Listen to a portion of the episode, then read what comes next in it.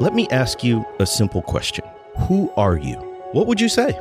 When you think about it, maybe it's not such a simple question at all. We are complex, interesting, and dynamic people. In fact, we are so complex that answering a simple question like, Who are you? gets all kinds of answers. I would say that I'm the person that who wants to help others. I am a black girl who wants to fight for others, who has been dis- disrespected and crucially harmed for their skin color. I'm a young black man that likes playing sports and I like math. My name is Dr. Jemar Tisby. I'm the author of How to Fight Racism Young Readers Edition, and I want to welcome you, your friends, and the adults in your life along this journey as we learn together how to fight for racial justice using our head, heart, and hands. Today, we are continuing our discussion with the young scholars of Clarksdale Collegiate to unpack their understanding of identity, diversity, and what makes everyone unique. What I loved about the answers that we just heard was that they all said something different. They talked about what they looked like, what activities they liked, and their hopes in life. We're all so different. It's fascinating to hear how people describe themselves, but nothing that anyone said makes one person better than another. We can be very different from one another and still be equally worthy of respect and appreciation. We're going to spend the rest of our time talking about you. We're going to talk about how to understand who you really are. First, let's talk about skin color. Race is based in part on skin color, but where does skin color come from? And why have we made skin color such a big deal when really we're all more alike than different? Listen in to this next part of our discussion.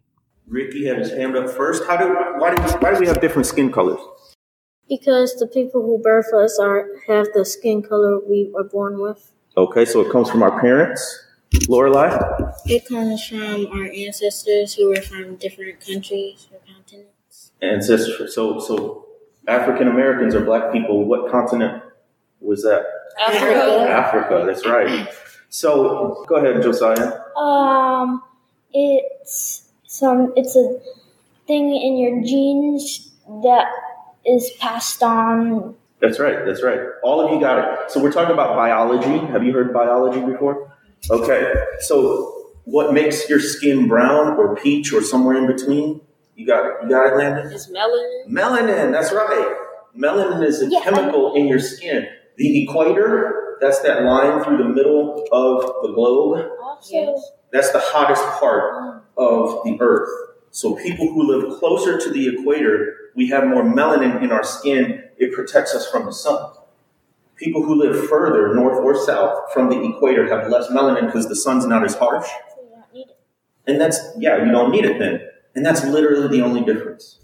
If you look at anybody, no matter what their race, no matter what their skin color, we are 99.9% the same biologically. 99.9% the same. If you wrote out our DNA, there's a code and you can like type it out, it would be 262,000 pages long. And do you know how much would be different from person to person of those 262,000 pages? Two pages. 500 pages out of 262,000 pages. Everything else is the same. So are we more alike or more different? More alike. We're way more alike.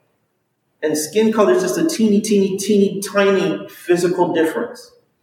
But we made this whole system that treats people differently because of their skin color. Does that make any sense to you? No, No. That don't make no sense. The goal is not to ignore our differences. The goal is to celebrate them. It's beautiful. Imagine, do y'all still do crayon crayon boxes? Yes. Do you still have those or markers? I, don't, Yes. I like crayons. Here's the thing. What if it was all you, you, you went to the store, you bought a box of crayons, and you get home and they were all the same color? 64 crayons, but they're all the same color. Oh, I'll throw it away. I wouldn't do that. you couldn't do much with it. Like if you wanted to draw a sun, but all your crayons were black, you know, would be a terrifying. It would be a black sun. Um, or if you wanted to draw like a red rose, but all your crayons were beige or tan. It would be a dead rose. So actually, differences can be beautiful. Diversity can be beautiful. That's what we call differences. Okay? Has anyone ever made you feel less than or bad about being different in some way? I was at a soccer practice and this kid came up to me and said, You're black and you're not like us. Mm. So it made me feel bad. They were trying to exclude you in some way? That's awful. I'm so sorry you went through that. Ricky? When I was in preschool, I had a bunch of bullies that would always pick on me because of the color of my skin. They say I'm weak. I don't ever do anything right, even though I do. Wow. They try to make me look dumb, even though they're the ones who have bad grades and Fs. They say I get Fs, even though I don't, and they make me feel bad for who I am. That's all the way back in preschool? Man. And here you are years later with tears in your eyes. Thank you for sharing that, buddy. That shouldn't happen. And that's what fighting racism is all about. We don't want anyone to ever feel like they made Ricky feel. And I'm telling you what, buddy, you are somebody. They can make up lies about you, but it's not true. We enjoy you. We're so glad you're here. And thank you for sharing. So, these topics are hard, guys. Like, we're sitting here at a school in a library talking about racism, but the, the truth is, racism hurts people. It got Audrey Faye Hendricks put in jail. We're going to talk a little bit about Martin Luther King. He got killed. So this is serious stuff. Okay. And y'all are doing a great job speaking really wisely, I think, about it and very respectfully. So I thank you. And take a breath and it's, it's going to be okay. Wow. Racism is a heavy topic. What you just heard was honest and real. In fact, the conversation got even more emotional after that. We had to cut out some parts because the information and the stories were just so sensitive. I want us to understand racism hurts people, real people, like the young person you just heard. It leaves painful memories that can last a lifetime. Sometimes racism even kills people. This is why we need you, right where you are and right when you are in terms of your age, to be part of the solution. We want you to help the adults fight racism so no one has to be hurt or harmed because of hate. So let me give you some positive news. You are beautiful. You are gorgeous. You are precious. And I am too. I know we've never met, and I have no idea what you look like actually. But the secret is this none of what I said has anything to do with how we look on the outside. It has nothing to do with your nose or your eyes or your height or your skin color. I can say all those wonderful things about you because I know that's how you were created. And I know that's how you are on the inside. For Christians like me, we believe that God made you in God's image. You can think, you can imagine, you can love and laugh. That's all on purpose. And you and me and every other human being are the only ones in all of creation who bear the image of God. You don't have to take my word for it. God told us this is true. Listen to this passage from Genesis chapter 1, verses 26 through 28. Then God said, Let us make human beings in our image, to be like us. They will reign over the fish in the sea, the birds in the sky, the livestock, all the wild animals on the earth, and the small animals that scurry along the ground. So God created human beings in God's own image. In the image of God, He created them. Male and female, He created them. Look, you don't have to be a Christian or practice any religion in particular to understand every human being is precious and worthy of dignity and respect. I wanted to start here with an affirmation of your value because that's what we need to understand if we're going to treat each other well, even across differences like skin color and race. Let's talk about some practical ways to understand who you really are. First, I hope you have the book How to Fight Racism Young Readers Edition. In that book, I want you to look at the chart on pages 108 and 109. It talks about racial identity development and describes the stages we go through as we become more aware of our race.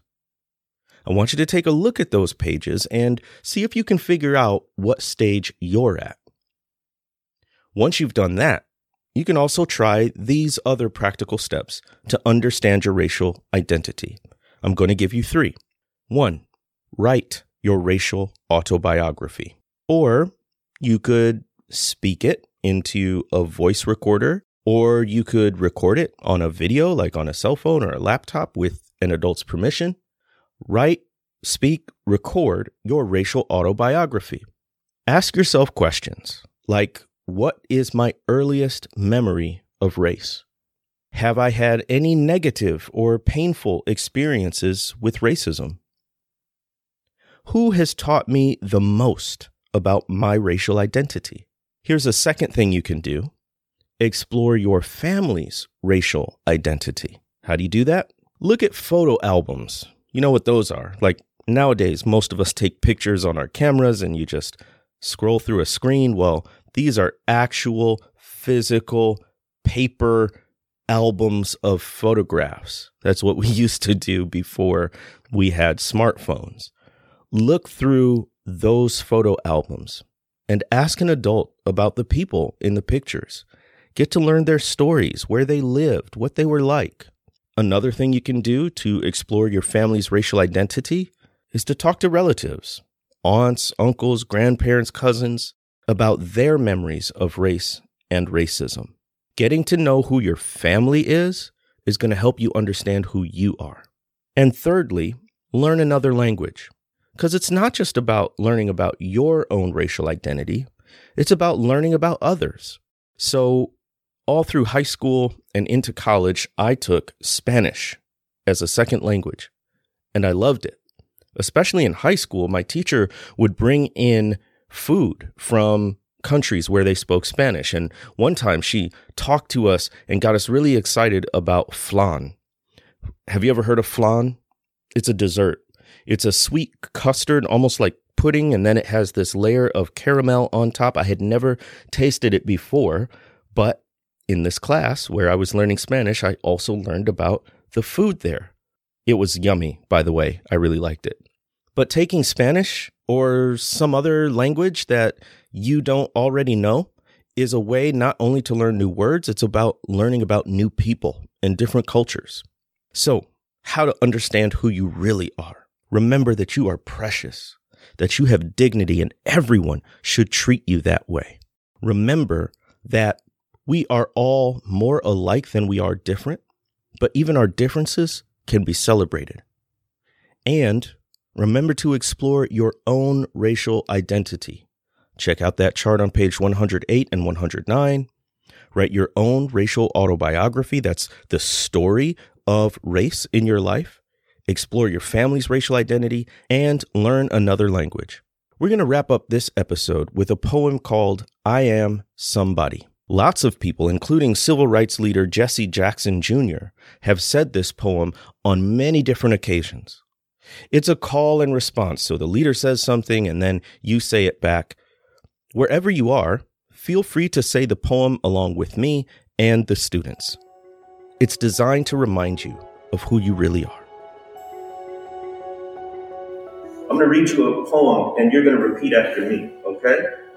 So I'll say it and then you say it, all right?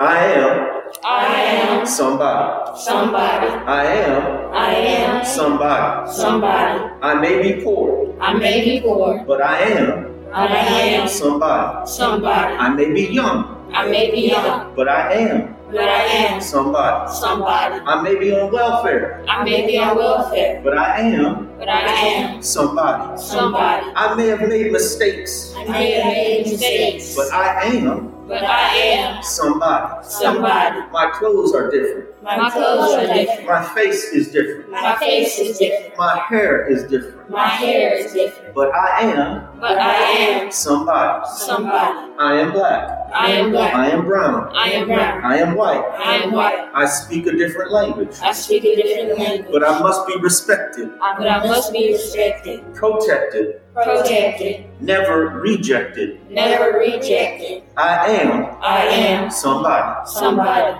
You know why I love that poem? Because everybody is what? Somebody. Always remember no matter what anyone says about you, no matter how people treat you, you are somebody. And so is everyone else.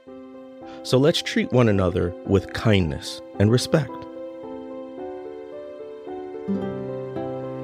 Thank you so much for joining me for this very important discussion. There's still so much work to do in order to fight racism. So, we're going to need adults and kids in every generation to be part of the struggle. If you'd like to learn about fighting for racial justice, pick up the book How to Fight Racism Young Readers Edition at your local bookstore or online at jemartisby.com. Also, be sure to subscribe to my newsletter, and you can find that on the website too. This podcast has been produced by Podastery Studios, with special thanks to the scholars of Clarksdale Collegiate. Until next time, I've been your host, Dr. Jemar Tisby, and remember, if we want to turn this civil rights moment into a movement, it's going to take all of us. Talk to you next time.